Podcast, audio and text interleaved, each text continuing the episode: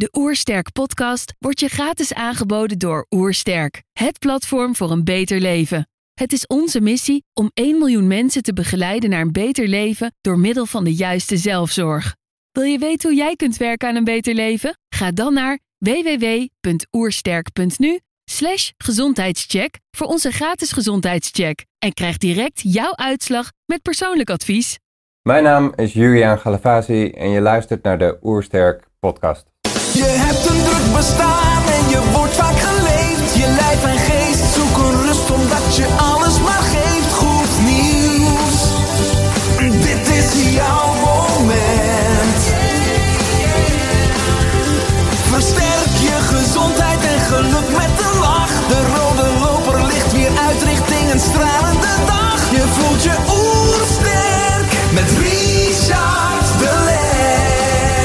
We zijn in Heemskerk voor een podcast met Juriaan Galavasi. Hij is huisarts en coach en auteur van het boek Je klacht als kans. Ik ben benieuwd naar zijn tips voor een beter leven. Trouwens, geniet je van onze podcast? Abonneer je dan en laat een review of reactie achter. Zo help je ons om het gezondheidsvirus te verspreiden. Let's start! De Oersterk Podcast. Een ontdekkingstocht naar een beter leven. Juriaan, welkom. Dankjewel, Richard. Op je website lees ik ook een stukje met je klacht als kans. Hè, ook de titel van je nieuwe boek. Eh, en daarmee lees ik: stress kan ziekmakend zijn en manifesteert zich uiteindelijk vaak in lichamelijke klachten. Hoofdpijn, blessures, vermoeidheid, slaapproblemen, buikpijn. Wat wil jouw lijf je laten weten? Iets in je leven vraagt om aandacht, zodat je jouw kwaliteit van leven kan gaan verbeteren in een richting die goed is voor jou. Hoe ben je tot deze visie gekomen als huisarts en Aha. coach? Wow. ehm, ja, ik kwam er op een gegeven moment, ook via mijn eigen processen, achter dat heel veel mensen die bij de dokter komen, dat dat in ieder geval in een huisartsenpraktijk, dat het heel vaak niet gaat over de klacht waarvoor ze komen. Mhm. maar dat er, dat er iets onder ligt. Ehm, en we zijn zeker in de westerse geneeskunde opgegroeid met het idee dat we dingen moeten fixen. En daar worden we ook op afgerekend als dokter. Eh, we worden afgerekend op de snelheid en de kunde waar, waarmee we iemand van zijn klacht afhelpen. Maar stel nou dat je lijf hier slimmer is dan je hoofd. En dat daar waar je met je kop geen nee meer kan zeggen, je lichaam het voor je gaat doen dan kan het wel eens waardevol zijn om jezelf die vraag te stellen. Goh, wat, wat zou mijn lijf me hier nou willen vertellen? En een voorbeeld wat, we, wat de meeste van ons wel kennen is dat we misschien koppijn krijgen of misschien wel buikklachten ten gevolge van te veel stress in ons werk of privéleven. Ehm, en dan gaan we naar de dokter toe en die geeft je misschien een paracetamol of eh, een maagzuurremmer. En die pil die helpt, die helpt absoluut. Eh, zodat je weer in staat bent om je pad te vervolgen. Weer door kan gaan met je werk en weer door kan gaan met je plek en je rollen in het gezin. Terwijl misschien dat, dat past juist hetgene is wat je ziek maakt. Mhm. Ehm, en als je er op die manier naar gaat kijken, dan, ehm, dan weet eigenlijk iedereen weet feilloos als ze die vraag aan zichzelf stellen wat ze eigenlijk zouden mogen veranderen. Maar dat is een spannende plek. Want eh, wat voor consequenties gaat dat dan hebben? Ehm, dus in die zin is het ook waardevol om mensen daarin te begeleiden. Mhm. En niet alleen maar te zeggen van joh, wat jij moet doen is even goed voor jezelf zorgen en zet jezelf op de eerste plek. Want als je dat gaat doen, dan ehm, stel dat je als eh, vader of als moeder altijd gewend bent om als je thuis komt voor de kinderen te zorgen en het eten op tafel te zetten. En op dat moment kom je thuis en je denkt van wow, eh, weet je, ik ga eens goed voor mezelf zorgen, ik pak een lekker warm bad en jongens, veel succes ermee. Dan, ehm, dan gaat je omgeving, die gaat daar weer iets van vinden. Mhm. Maar jij zelf ook, met Mhm. je, al je ideeën over misschien goed vaderschap en waar je aan zou moeten voldoen.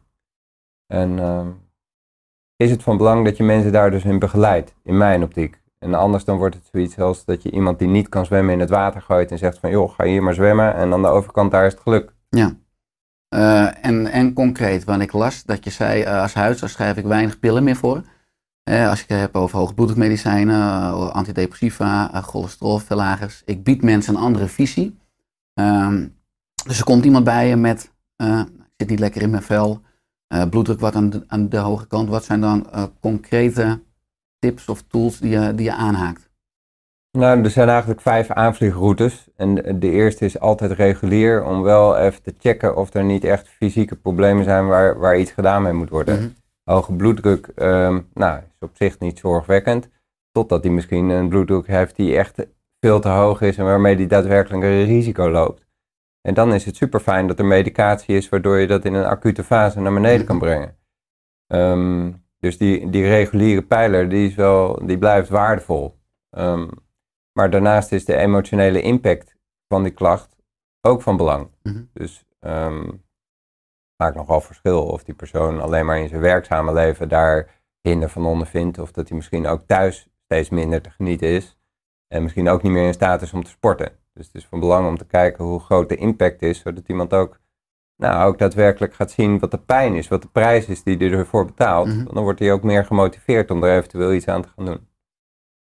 Maar ehm, nou, ja, voeding is natuurlijk een belangrijke pijler. En we weten allemaal hoe goed goede voeding is, maar we realiseren ons veel te weinig, naar mijn idee, hoe groot de impact is van ehm, nou, slechte voeding. Ehm, en zo ook naar bewegen. Wat doet iemand op dit moment aan bewegen? En ehm, ook daar is het waardevol om te kijken van, goh, wat vind je leuk om te bewegen? Wat vind je leuk om te doen? En hoe vaak wil je dat dan doen? En hoe lang en hoe intensief? En daar komen we meestal niet toe. Het blijft meestal in de spreekkamer beperkt van, goh, je zou eens wat meer moeten gaan bewegen. En het wordt dan eh, beaamd. En ja, dat zou ik inderdaad moeten doen. Mhm. Eh, en, daar en daar blijft het bij. Eh, maar ook daar is het waardevol om iemand nou ja, wat verder mee te begeleiden. En dan die laatste vraag van, eh, goh, als je lijf hier nou slimmer is dan je hoofd, wat zou het je dan willen vertellen? Ehm, dus dit zijn eigenlijk vijf aanvliegroutes. En dan, meestal ga ik dan een beetje achteroverleunen en zeg ik van, goh, wat spreek je het meest aan? Waar wil je mee beginnen? En als iemand dan zegt van, ja, ik wil toch wel eerst graag bloedonderzoek. Oké, weet je, dan doen we eerst bloedonderzoek, als dat zinvol is om te doen. Mhm, mhm, Uh, maar ik heb de tijd. De meeste dingen zijn natuurlijk niet, die zijn niet acuut. mhm. Um, het merendeel van de klachten die zijn over een langere tijd ontstaan. En hebben we ook tijd om dat gewoon langzaamaan op te lossen. Ja. Totdat iemand zwetend en hijgend de trap opkomt met pijn op zijn borst. Mhm. Ja, dan eh, doen we wel eerst een hartfilmpje of Mhm. verwijzen we door. Dan gaan we niet beginnen met acupunctuur of te vragen van, goh, wat zou je willen vertellen? Mhm. En als je die vijf gebieden noemt, eh, regulier, emoties, voeding, beweging en eigenlijk wat wil je lijf je echt vertellen en is je lijf dus eh, mogelijk slimmer dan je hoofd. Ik vul al in dat je dat niet redt in zeven minuten of in tien minuten. Dat je waarschijnlijk dan ook meer tijd. Ja, maar deze vragen, die vijf vragen en dat oriënteren, Mhm. uitzoeken, dat kan, dat kan Mm. binnen 10 minuten. Ja. Eh, dat is niet de manier hoe ik het uiteindelijk doe. Ik neem uitgebreid de tijd in onze praktijk sowieso minimaal 15 minuten eh, voor een consult, vaak 30. Ik Mhm. doe eigenlijk alleen nog maar een uur. Mhm.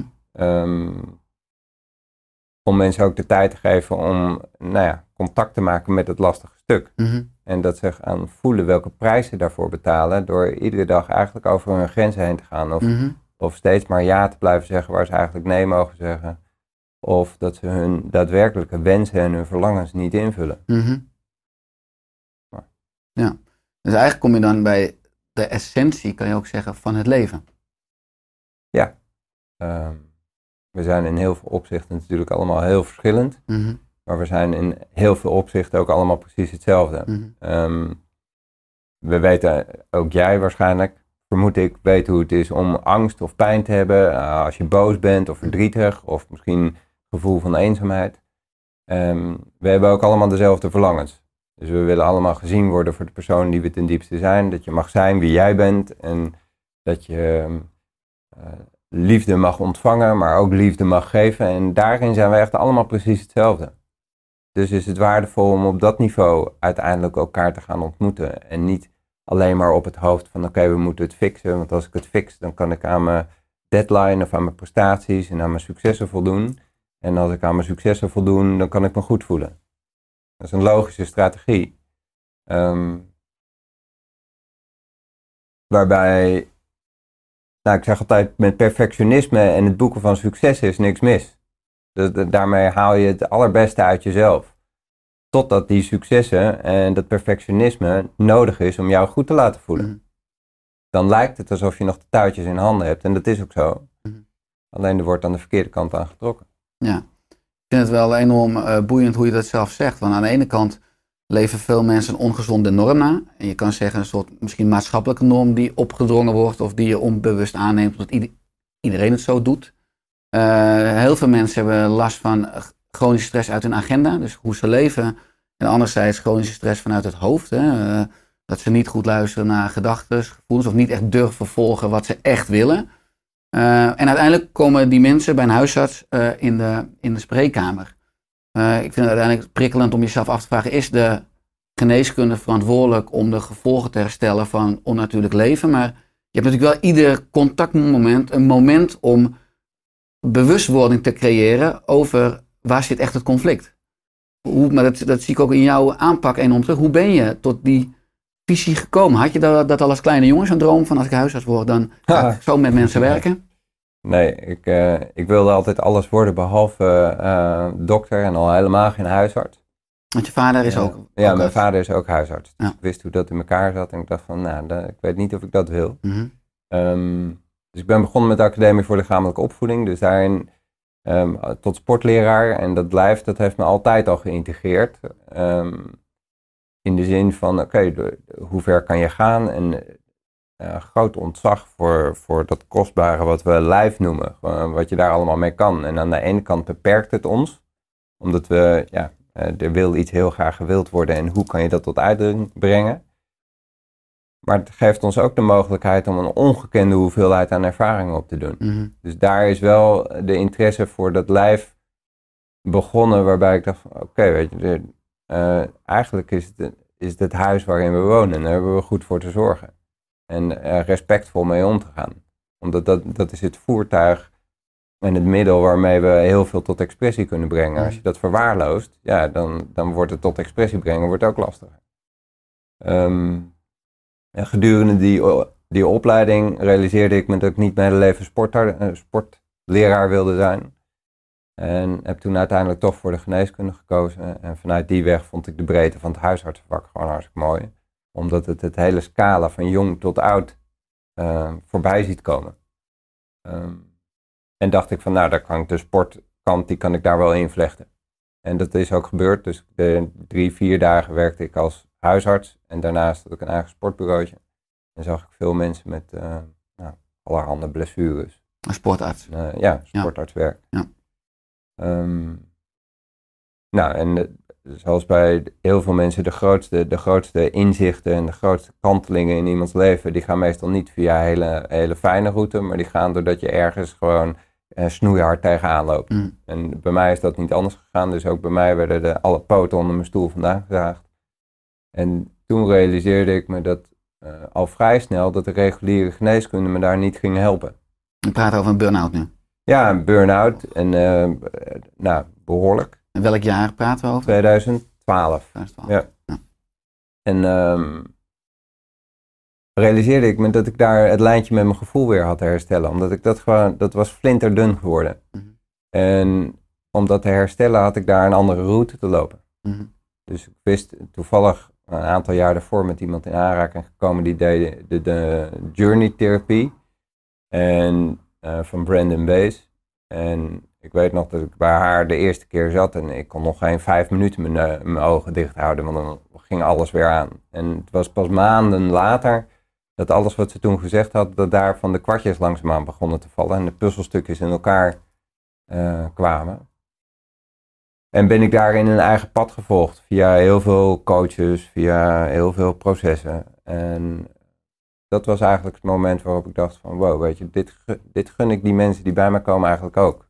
Niet zozeer dezelfde pijn, maar wel dezelfde inzichten. Mhm. En dat ze daar niet schuldig zijn aan hun ziekte. Ehm, maar dat ze wel invloed hebben. En niet een beetje, maar echt voor de volle 100%. Dus, ehm, en ook de westerse geneeskunde is vooral gebouwd op eh, angst. Angst om iets te krijgen. Angst om eh, een hartinfarct te krijgen. Angst om eh, dat het lijf het niet meer doet. In plaats van dat we daar kiezen vanuit een verlangen. Goh, wat wil ik nou eigenlijk? En als ik dat heel graag wil, wat heb ik, wat heb ik daar dan voor nodig? En in mijn optiek wordt dan gezonde voeding, veel bewegen, goed voor je lijf zorgen, wordt een automatische bijwerking daarvan. En eh, word je ook gemotiveerd om dat op een zo goed mogelijke manier te doen. In die periode in 2012 heb je toen een aantal weken, maanden ook vrijgenomen. Je werkte als huisarts en sportarts toen. Ja, dat is een beetje een ingewikkeld pad geweest. Ik, ehm, ik ben er toen eigenlijk te laat uitgegaan en weer te snel begonnen, Ja. ook om allerlei andere redenen. Ehm, als er nu iemand bij me komt met dit soort verschijnselen, zeg ik echt van eh, stap op de rem. En wat de hele wereld om je heen ook vertelt, dat je weer moet gaan werken, en neem je tijd. Mm. En ehm, je kop denkt misschien dat het één, twee of drie weken moet duren en misschien drie maanden. Maar als het vijf jaar nodig heeft, dan heeft het vijf jaar nodig. Ja. En ehm, gun jezelf die tijd en ga maar zitten op die lastige plek waarbij je het niet weet. Ga Ja. daar maar contact mee maken. Is die burn-out ook een zegen als je erop terugkijkt? Omdat jij zegt, eh, als je met je hoofd geen nee kan zeggen, dan is de kans groot dat je lijf het gaat doen. Ja, en dus ben ik onwijs dankbaar dat dat gebeurd is. Mhm. Ja. Eh, en nergens spijt van en, en dankbaar dat het op deze manier voorbij is gekomen. En tot op de dag van vandaag, als er nu iets in mijn lijf hapert of zo, oké, niet, niet in de weerstand van shit, het werkt niet en het moet gefixt worden. Nee, meer op een plek van, hé, hey, dit is interessant, wat, wat zou het me kunnen vertellen? En dan vind ik het nog steeds niet leuk dat het er is. Dat Mhm. is oké.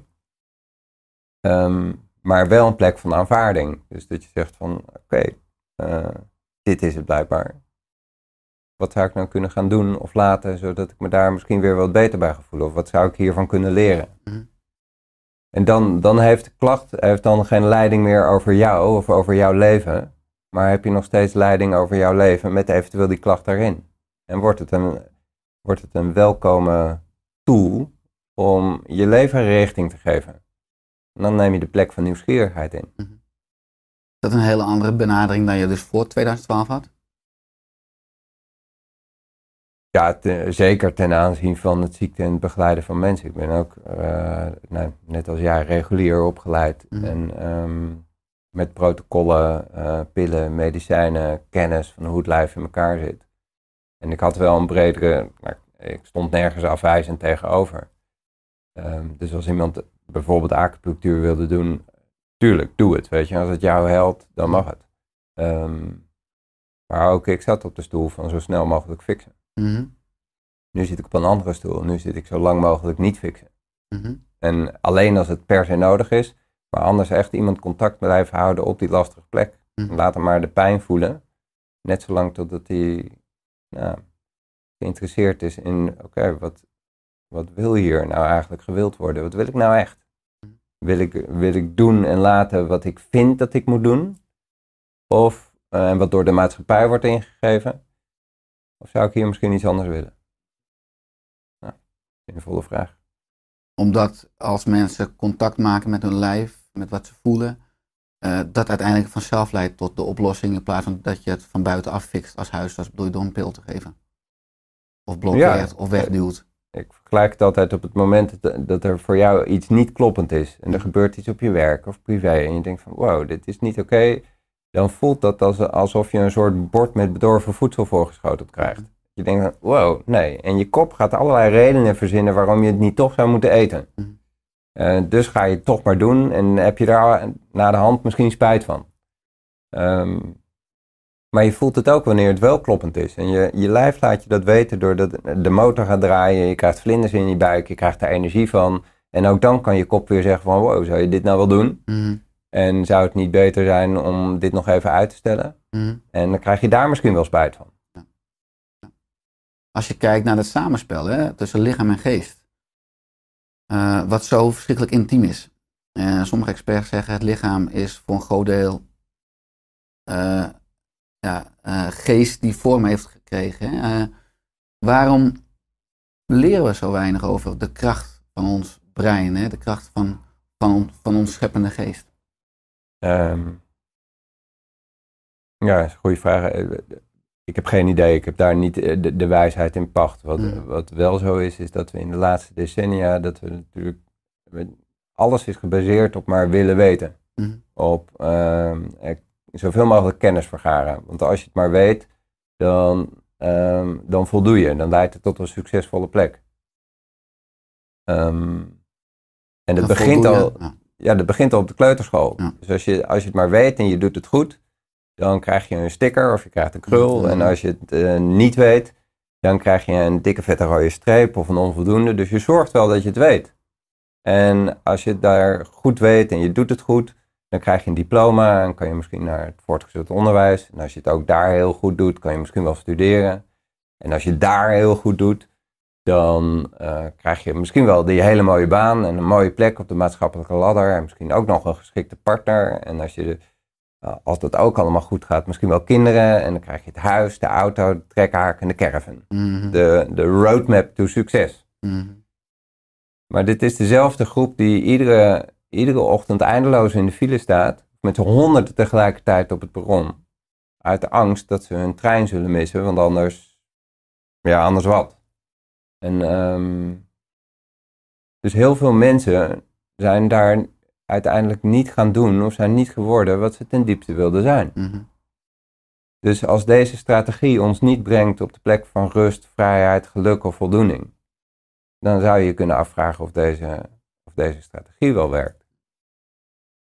En in mijn optiek is die plek van niet weten eh, veel succesvoller in plaats van dat je maar probeert om het leven moedwillig op jouw manier te blijven controleren. Mhm. Dat, dat krijgt iets krampachtigs, waarbij je eigenlijk een, nou, ik zeg wel, eh, om het altijd confronterend te maken, zeg ik, dat is een arrogante plek die we in kunnen nemen. Ah, Ik ben geen haar beter, ook ik heb momenten waarop ik zeg van shit, ik wil het anders. Maar daarmee zeg je eigenlijk, ik weet beter hoe het leven in elkaar zit dan het leven zelf. Mhm. Nou, dat is een arrogante plek. Mhm. Ja. ja, want er zijn heel veel mensen die eh, rond de 40 zijn met het maatschappelijke plaatje, auto, caravan, partner, kinderen. En dan zich afvragen, is dit het? Eh, de uitdaging is zeker als je kijkt naar kinderen, dat we kinderen heel erg conditioneren of belonen voor datgene wat ze doen. In plaats van het oosten gaat heel erg om, om wie je bent. Qua eh, zorg is goed voor het zijn deel. En ga vanuit wie je bent, vanuit het zijn, dingen doen. En wij zijn heel erg, wij moeten dingen doen om te mogen zijn, ook qua aandacht en stickers. En, eh, eh, en ik denk dat heel veel mensen in het moderne leven op zoek zijn naar zichzelf en wat ze werkelijk willen. Wat, wat zijn goede vragen? Wat zijn goede stappen? Want het is natuurlijk ook gewoon een maatschappelijke boodschap van ja, kies dan maar voor zekerheid.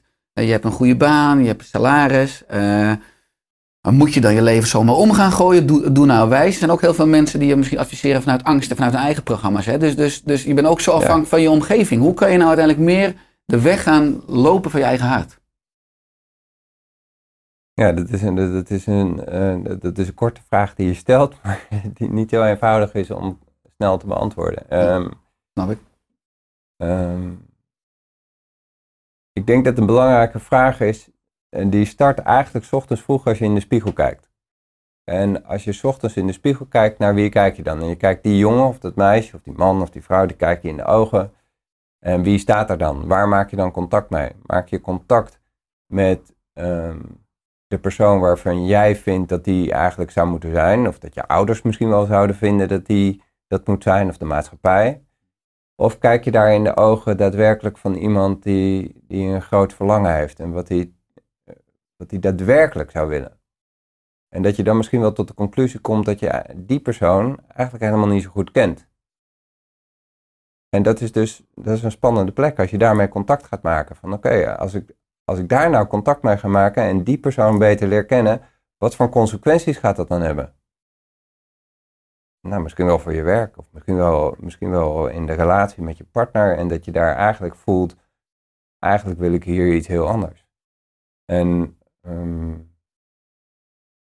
we zijn, we zijn angstgedreven organismen en dat is maar goed ook. Want dat zorgt ervoor dat als je hier zo meteen die drukke straat oversteekt, dat je eerst even bedenkt van oké, laat ik naar links, naar rechts en nog een keer naar links kijken voordat ik oversteek. Maar dat gaat over leven en dood. Dat gaat niet over, over andere waarden die we zeker in deze plek op de wereld, eh, waar we aandacht aan mogen geven, als nou, ja, voldoening, als geluk, als liefde, vriendschap, creativiteit, avontuur. Nou, de lijst is lang. Eh, daar mag je je aandacht op gaan richten, Mhm. op het vervullen van die waarden. En om terug te komen op jouw vraag, welke vragen kan je jezelf dan stellen? Van nou, eh, wie is dat eigenlijk? En hoe gaat het eigenlijk met mij? Hoe gaat het nou echt met mij? En alles wat ik denk, al die gedachten die daar voorbij komen, hoe waar is dat? Hoe waar is het dat als ik hier stop met mijn werk, dat, ik dan, dat het dan verschrikkelijk slecht zou gaan? Wie zegt dat? Je hebt geen flauw idee. Misschien stop je wel met je werk en heb je vervolgens twee handen en een hoofd vrij, waardoor je daadwerkelijk kan gaan doen wat jij wilde. En misschien levert het ook nog wel meer geld op, als dat een belangrijke pijler is. Ehm, dus we kiezen daar heel vaak uit angst om iets te verliezen, in plaats van dat we daar keuzes maken uit een verlangen. Mhm. En een andere waardevolle vraag kan zijn door jezelf bij iedere gedachte of bij iedere actie af te vragen: draagt dit bij? Draagt dit bij aan de relatie tussen mij en mezelf? En wie is dan mij? Nou, mij is die persoon die je kijkt in de spiegel waarvan je vindt dat die het moet zijn. En mijzelf is dat jongetje of dat meisje wat je ziet in de spiegel. En wat, eh, weet je, waarbij, waarbij er geen grenzen zijn. De belangrijkste drempel die, zit, die ligt nooit op de weg. Die ligt altijd op de plek waar, nou voor jou ligt je drempel op de plek waar jij zit. En voor mij ligt die op de plek waar ik zit. En dat is goed nieuws. Mhm. Ja, want je stelt veel vragen aan jezelf, maar ook aan de mensen met wie je werkt. Dat betekent dat je ook een bepaalde mate van rust moet inbouwen in je leven om uiteindelijk ruimte te hebben om antwoorden te vinden. Uh, ook in het maatschappelijk leven waar iedereen druk, druk, druk is en het soms een statussymbool is. Andere experts zeggen terecht, druk zijn is alleen voor sukkels, daar ben ik het mee eens. Uh, hoe kan je zorgen voor meer rust vandaag in je leven, zodat je ook meer ruimte hebt uh, voor het zoeken of het oppoppen van antwoorden op Mhm. die essentiële vragen? Hoe doe jij dat?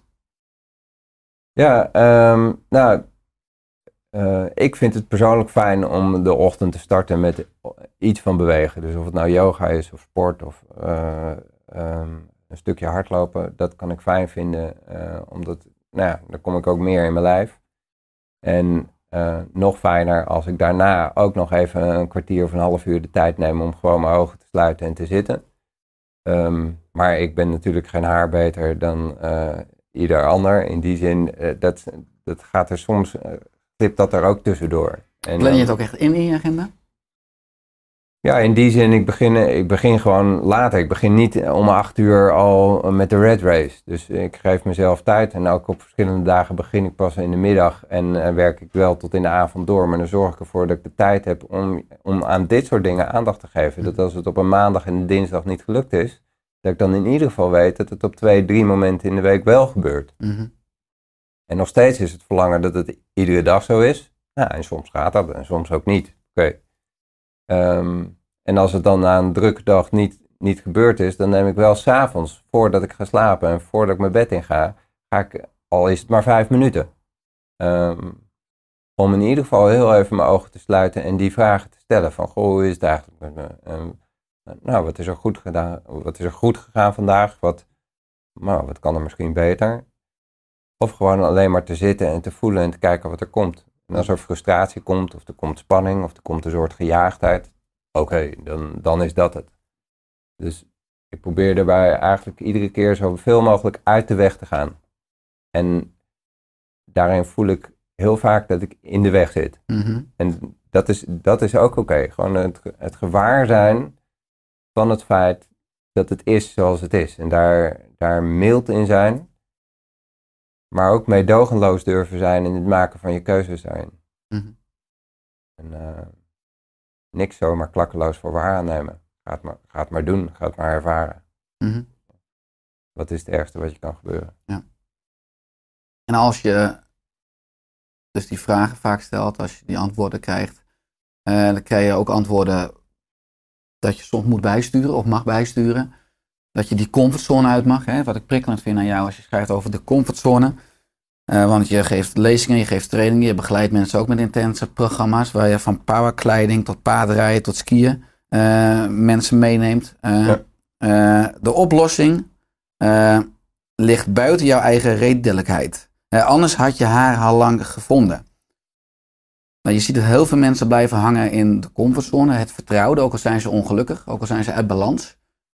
Ik, ik, ik noem het zelf uit het conflict tussen het oude oerbrein, wat eigenlijk vasthoudt aan wat het kent, ook al is het ongelukkig en uit balans, en het mensbrein, wat veel meer werkt vanuit het verlangen en vanuit morgen en van, vanuit creatie. Ehm, je noemt al in je concept voeding, be- beweging, de juiste vragen, ontspanning. Wat zijn nou ingangen voor mensen om uiteindelijk ook te durven eh, eh, stappen uit hun comfortzone, hun comfortzone op, te, op, te, op te kunnen rekken. Soms echt Ja. eruit te kunnen stappen, omdat het de, eh, de comfortzone toxisch is. Dan ga je jezelf eerst maar toestaan om het spannend te mogen vinden. Mhm. zeg ik dan. En ehm, eh, zeker bij dat soort spannende stappen hebben we, wat ik vaak zie en wat ik ook bij mezelf voorheen kon zien, is dat iets in mij, die, die mag het niet spannend vinden. Die zegt van, jezus, dat moet je toch kunnen. En eh, kom op, weet je, je, je hebt zoveel talenten. Of dat, eh, dat kunnen we ook tegen, tegen anderen zeggen. Van, eh, je hebt toch zoveel talenten, je hebt toch zoveel geleerd. En vertrouw nou maar en het komt wel goed. En maak die stap nou maar. Je hoeft het niet spannend te vinden. Jawel, het, is- het is wel spannend. Mhm. En als we het terugbrengen naar iets heel simpels. En je, ziet, je eigen kind, je eigen zoon of dochter daar op de rand van het zwembad staan. En die gaat voor het eerst het diepe, het diepe water in zonder bandjes. Dan kunnen we allemaal de neiging hebben om tegen dat meisje te zeggen. Of misschien wel tegen onze collega van. Oh, je hoeft het toch niet spannend te vinden. Daar ging het toch ook. Daar heb je toch ook hartstikke goed je best gedaan. En dat ging ook. Eh, het is vast niet spannend. Doe het nou maar. Of dat we tegen haar zeggen van, ja, het is ook spannend. En je mag dit ook spannend vinden. Ga het maar ervaren. Ga het toch maar doen. En wie krijgt dan het grootste cadeautje op het moment dat dat, dat meisje daadwerkelijk in het water springt? Is dat degene waar we tegen we hebben gezegd van, joh, je hoeft het niet spannend te vinden en je kan het toch? Of dat we zeggen van, ja, je mag het spannend vinden. En eigenlijk zeggen we op het moment dat, eh, dat we het niet spannend mogen vinden, zeggen we eigenlijk tegen dat meisje of tegen die collega of tegen onszelf, je bent niet oké zoals je bent. Eigenlijk moet je anders zijn. Het feit dat je dit spannend vindt is niet, je moet iets doen waardoor je het niet meer spannend vindt. Zelfafwijzing. Ja. Ehm, dus als mensen voor een grote verandering staan, dan ben ik altijd uitermate geïnteresseerd in de weerstand daarop en dat deel wat het spannend vindt. Want die hebben allebei iets goeds met je voor. Mhm. Eh, ga daar maar contact mee maken, zodat je leert dat op, op die ongemakkelijke plek, dat je daar nog steeds vast grond onder je voeten hebt. Een plafond die naar beneden komt en dat je daar nog gewoon kan ademhalen en dat die plek daar aan de schaduwkant van het leven eigenlijk ook een hele goede plek is om te zijn. En dan, dan wordt je leven wordt eigenlijk een soort aaneenschakeling van ervaringen, want welke keuze je dan ook maakt, als het daar anders gaat dan dat je gedacht had, dan, dan weet je, oké, als het anders gaat, dan, dan overleef ik het ook nog steeds. Mhm. Ehm, en gaaf als het gaat zoals ik het gehoopt had. En het grappige is dat naarmate je daarin gaat ontspannen, wordt de kans dat het gaat zoals je het liefste zou willen, die wordt alleen maar groter. In plaats van dat we het proberen om het krampachtig in een bepaalde richting te duwen. Ja, het is natuurlijk prikkelend. Eh, als je dus dan spanning eigenlijk nog omarmt, welkom als bijna als kracht en als signaal, eh, wat eigenlijk ook dient tot groei. Dus wat je helpt in plaats van wat, wat tegen je werkt. Nu zijn we natuurlijk allemaal ook opgevoed, kan je zeggen, door amateurouders. Met beste intenties. Eh, Ja. Maar hoe En vaak... ook jij bent een amateurouder. En nee, ook, ik ben En een amateurouder, Ja. zeker. Daar ben ik me ook bewust van. En hoe vaak, bijvoorbeeld heb ik niet ge- eh, gehoord als kind zijn van, gaat wel weer over, denk maar aan iets leuks. Eh, nu werk je ook veel met emoties, boosheid, frustratie, irritatie, angst, verdriet. Wat is een betere strategie om, om, met, die, om met die signalen die wegwijzen Mhm. om te gaan? Nou, dat het er in essentie bedoeld is om je te helpen. Dus boosheid, nou je noemt boosheid. En ehm, boosheid is natuurlijk van jongs af aan, wordt dat al, al bij eh, Sneeuwwitje en de Zeven Dwergen bij wijze van spreken, wordt boosheid gezien als iets donkers, iets kwaadaardigs, iets met oorlog of iets met bloed. In ieder geval iets waar je vandaan moet blijven. Ehm, en als we dan vroeger boos werden, eh, of ook gewoon eh, in het dagelijkse leven, Zeg van, joh, stil maar, het komt wel goed. Ehm, maar die boosheid die is er voor jou, want waarom word je boos? Je wordt boos omdat er iets gewild wil worden. Je wil iets en het krijgt niet de mogelijkheid om tot expressie te komen. Dus krijg je frustratie en boosheid. En dat is een welkome energie. Ehm, maar we zijn soms zo bang voor die boosheid dat we het willen onderdrukken. En eh, dan wordt het pas echt gevaarlijk. Want dan, dan komt die boosheid er op een gegeven moment uit op een moment dat het eigenlijk onredelijk is. En dan ook nog in een vorm die misschien wel schadelijk of eh, daadwerkelijk schade toerekent aan de persoon of we maken dingen stuk. Eh, en dan wordt het destructief. Mhm. Maar als je nou in een vroeg stadium al bedenkt van wow, ik voel hier boosheid of frustratie of misschien wel verdriet. Ehm, stel nou dat dit er is voor mij. Wat zou het me dan eigenlijk willen vertellen? En dan is het juist die energie die je nodig hebt om weer ehm, je diepste verlangen daadwerkelijk te gaan realiseren. Dus dat is, een, dat is eigenlijk een, een omgekeerde werking. In plaats van dat je met je kop probeert je gevoelens en eh, je gedachten, et cetera, maar te sturen, laat je nu je gevoelens Mhm. ehm, eigenlijk de richting bepalen en je gaat je kop inzetten om het te realiseren. Mhm. Het is natuurlijk, dat hoofd is ook super waardevol. Het is niet alleen maar slecht. En het is datzelfde hoofd wat jou de vraag kan stellen van, goh, als deze boosheid er nou is voor mij, wat zou ik dan willen? En het is datzelfde hoofd wat ook in staat is om het daadwerkelijk eh, een vorm te geven. Zeg je daarmee dus dat er eigenlijk geen negatieve emoties zijn? Dat alle emoties dienen tot Hm. voor je groei? Ja, je, negatief, Dat is al een label. Dus negatief is een label, Ja. precies. Dus in essentie zijn het allemaal sensaties. Mhm. En ehm, is in die zin verdriet niet iets anders dan boosheid. Alleen op het moment, en ook niet eh, iets anders dan blijdschap. Alleen op het moment dat er blijdschap voorbij komt, eh, dan labelen we dat als fijn, plezierig, mooi, gezellig, positief, licht. En op het moment dat daar verdriet bij eh, langskomt, dan plakken we daar een ander sticker op. Namelijk lastig, ingewikkeld, moeilijk, eh, moeizaam, wil ik niet, negatief. Maar als je nou één stapje daarvoor zet, voordat je eh, de sticker erop plakt, dan is het gewoon een sensatie. Een sensatie van je lijf, wat jou precies vertelt wanneer het voor jou wel of niet kloppend is. Mhm. En dat is niet positief of negatief. Nee, het, het is gewoon wat het is. Mhm. En misschien anders dan dat je gehoopt had. Maar het is hooguit anders. Mhm. Niet fouter of beter. Ja, dus jij, eigenlijk je kan zeggen dat je mensen enorm krachtig leert en begeleidt om gewoon zorg te dragen voor een betere zelfzorg. Eigenlijk gewoon echt te luisteren eh, naar dat instrument waar je hele leven in reist. Ja. je grootste goed, Ja, een kostbaar instrument. kapitaal. Ja. Ja. Eh, als je kijkt nu naar het moderne leven, dat we bijna 100 miljard euro uitgeven aan, aan ziektekosten. Je bent een pionier als huisarts. De minister heb je waarschijnlijk al lang in de gaten. Die denkt, die Juriaan, die, eh, die wil ik best 50 miljard geven. eh, eh, met, met de vrije hand om, om eigenlijk het, het zorgsysteem gezonder of vitaler in te gaan richten. Hoe zou je dat aanpakken? Waar ligt voor jou veel winst? Welke gebieden?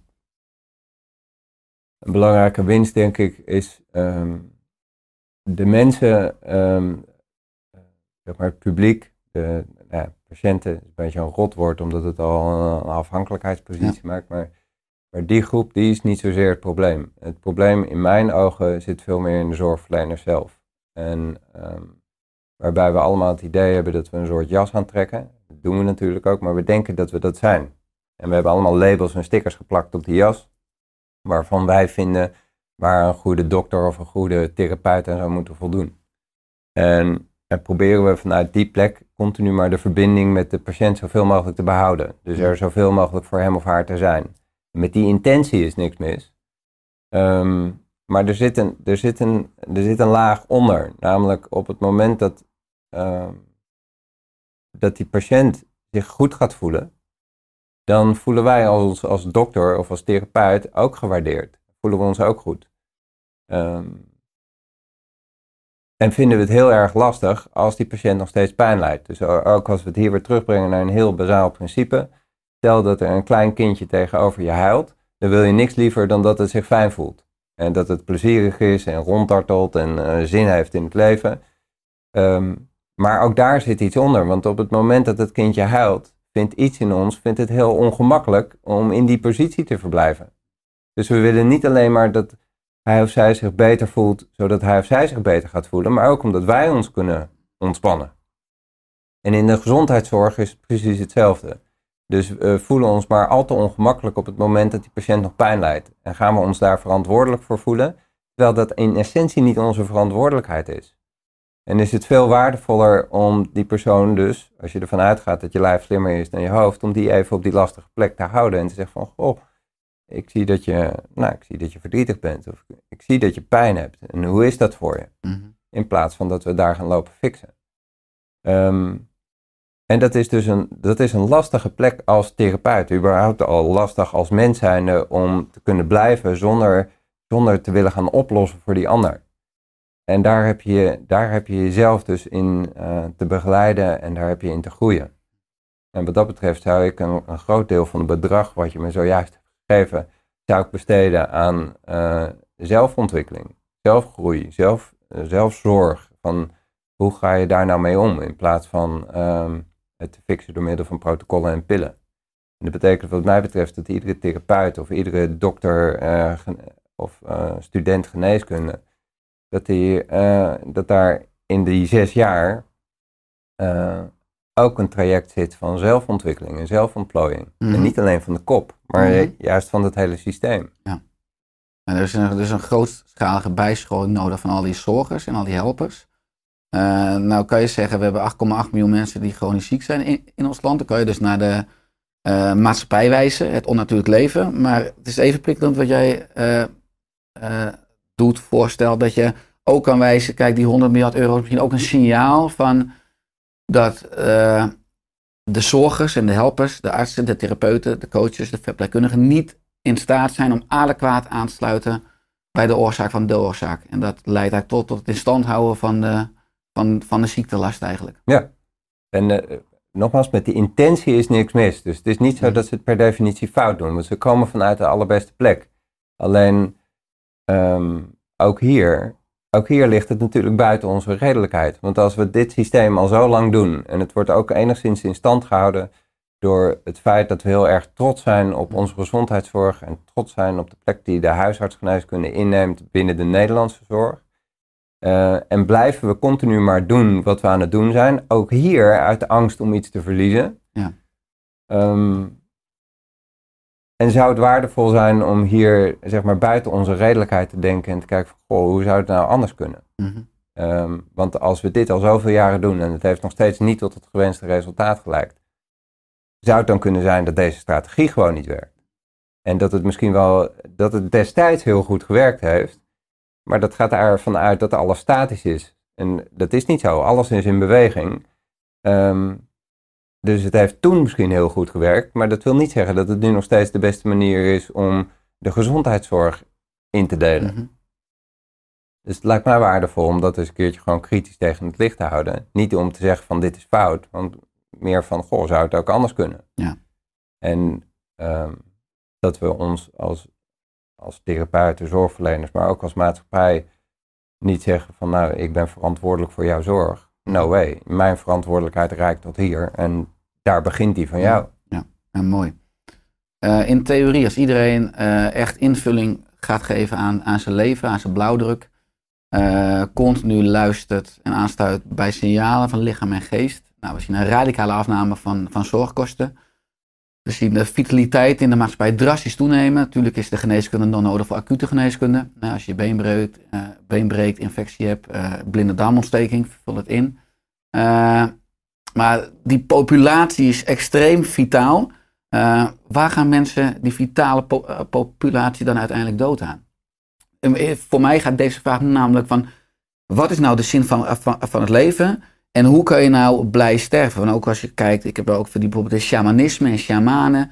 Die leven compleet anders. Die als het leven voltooid is, als je uiting hebt gegeven aan degene wat je moest doen. Die mensen die nemen afscheid, die zeggen vannacht neem ik afscheid van het leven. En die mensen die stijgen uit hun, hun lichaam. Eh, filosofie en stromingen die je natuurlijk niet meekrijgt in de reguliere geneeskunde. Maar ik ben ook heel erg nieuwsgierig, maar dus weer een lange inleiding.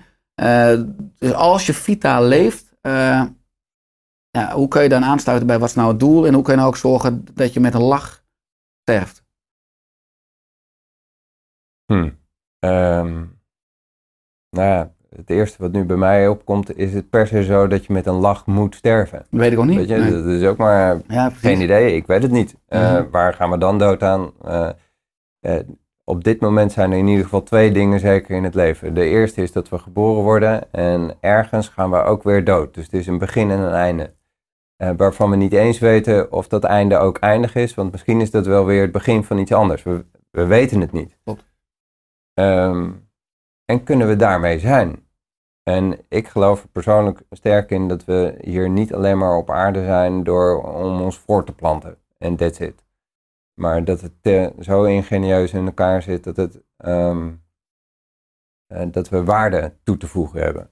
En die waarde, jij kan jouw waarde het beste toevoegen als jij helemaal jij mag zijn.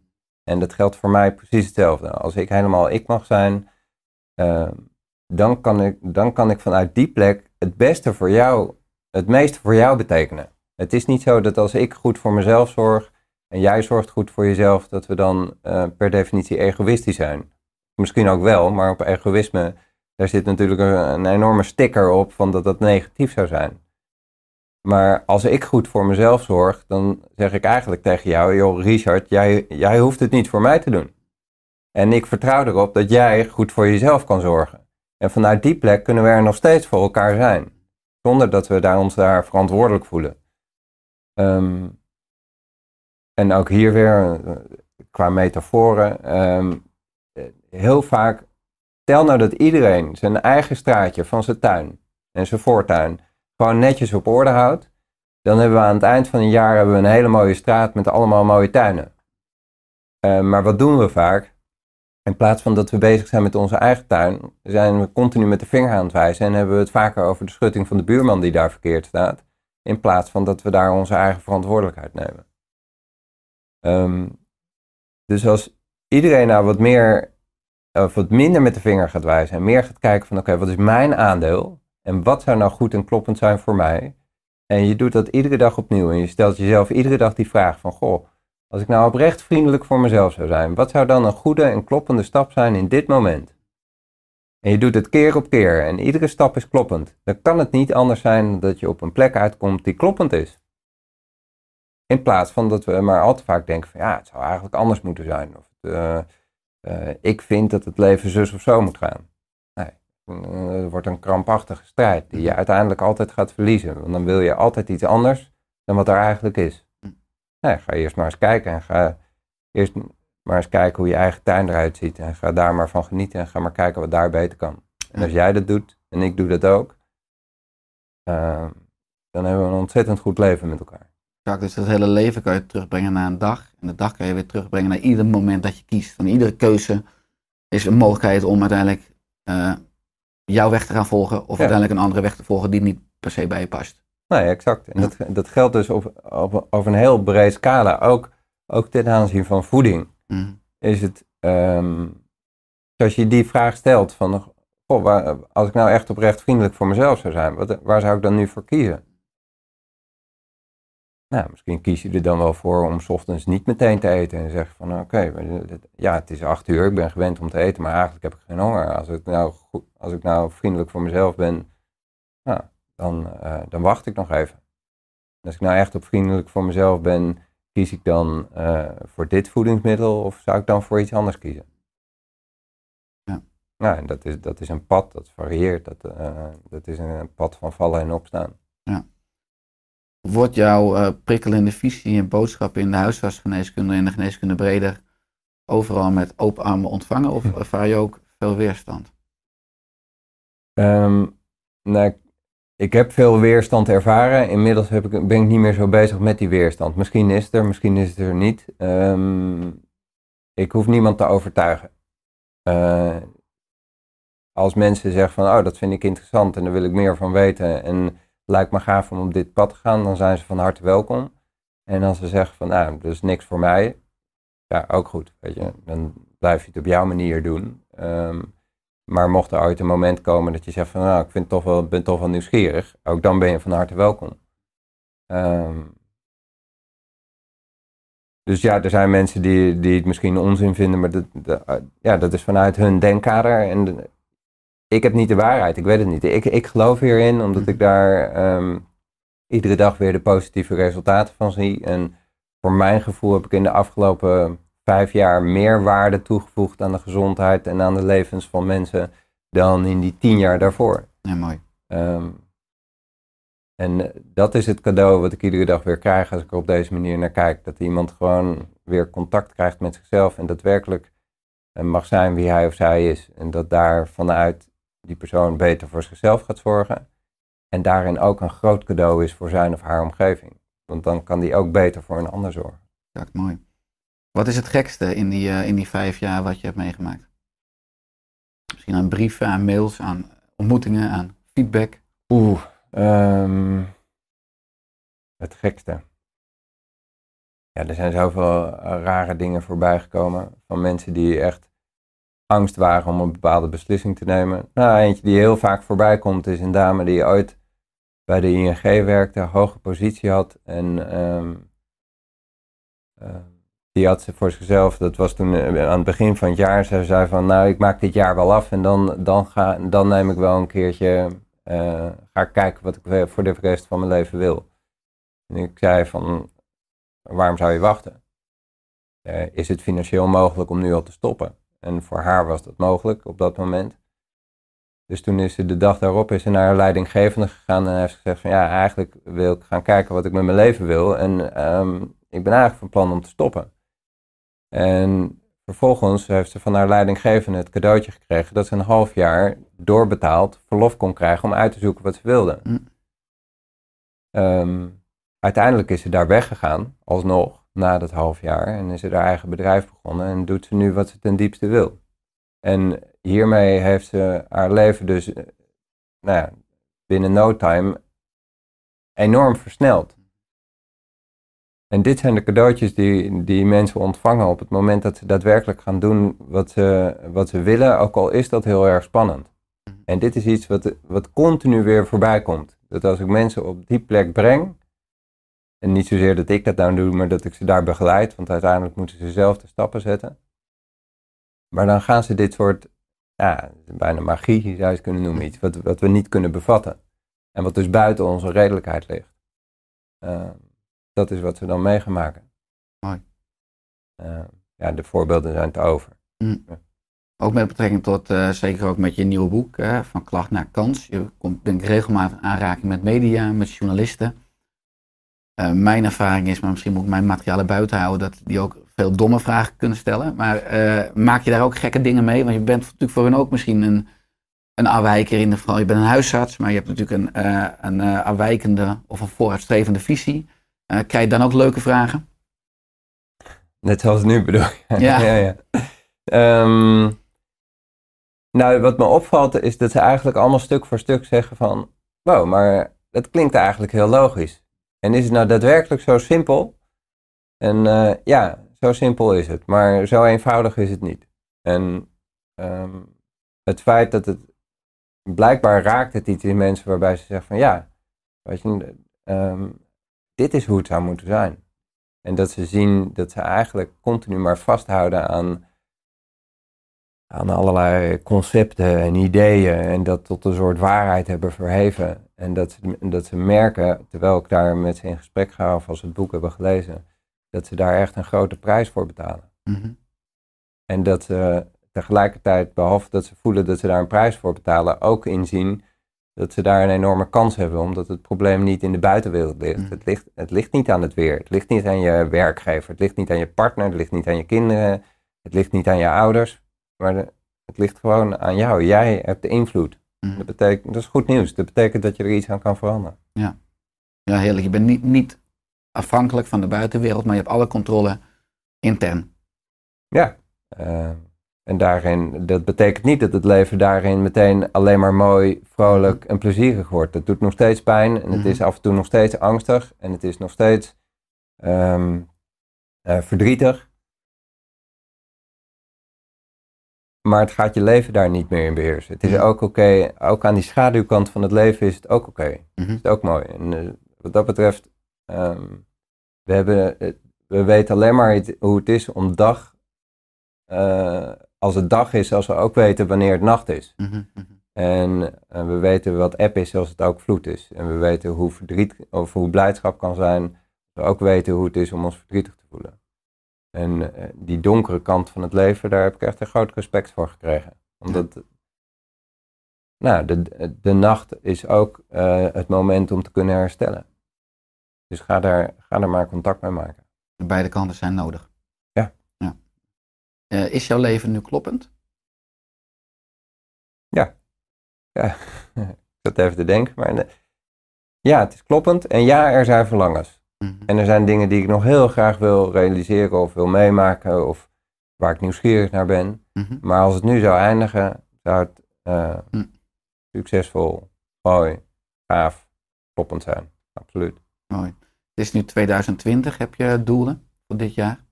Voor eh, dit jaar. Ehm, ja, ik wil nog eh, voor mezelf een aantal eh, processen doorlopen die buiten mijn comfortzone liggen. Dus bijvoorbeeld een dark retreat, gewoon een week lang in het donker. Geen idee wat het met me gaan doen. Nieuwsgierig. Geen se- sensorische prikkels vanuit. Ja, eh, helemaal niks. Ehm, de, de- gewoon vanuit nieuwsgierigheid om mezelf te blijven ontwikkelen, omdat ik er heel erg in geloof dat ik iemand kan begeleiden tot de plek waar ik zelf ben afgedaald. Dus ik heb Mhm. een soort masochistische behoefte om heel diep af te dalen. mhm. En ehm, nou, ik wil eh, met mijn vrouw, met Simone, eh, fijn om een mooie zomer tegemoet te gaan. Ehm, en nu ik er langer over deze vraag nadenk, wil ik het eigenlijk niet weten. Hoe meer ik het niet weet, laat me maar verrassen en verbazen. En mochten mensen meer van jou en over jou wi- willen weten, heb je natuurlijk je nieuwe boek. Je, je geeft lezingen, je geeft breek je brein in één dag, hè, trainingen. Eh, mensen kunnen met je eventueel gaan skiën, gaan paragliding, om een comfortzone uit te gaan eh, qua eh, programma's, hè, qua coaching. Is er nog iets wat je de luisteraar of kijker wil meegeven aan het einde van deze podcast? Ja, waarmee ik mijn lezing eigenlijk ook vaak eindig. En dat, ik geloof daar heilig in en ik, ik gun het jullie allemaal. En zorg heel goed voor jezelf. Dankjewel, dank voor je wijsheid, dank voor je, voor je boek en eigenlijk ook voor, je bent voor mij ook een lichtend voorbeeld in de geneeskunde, eh, waarmee ik ook gevoed word, ook eh, vanuit de missie die ik heb met, met Oersterk, met dwarsdenkers, eh, met mensen die continu teruggaan naar de essentie, waar draait het nou werkelijk om en waar word ik echt zelf gelukkig van. En hoe kan ik zelf goed voor me- mezelf zorgen, zodat ik goed voor de anderen in de wereld kan zorgen. En eh, ik ben ook enorm blij en dankbaar dat, ik, eh, dat jij in dat proces in, eh één schakel bent. Dus dank je wel, alle goeds voor 2020 en ga door met je mooie werk. Ja, de- voor jou idem dito. Zo maken we de wereld absoluut een beetje mooier. Ja. Thanks. Dankjewel.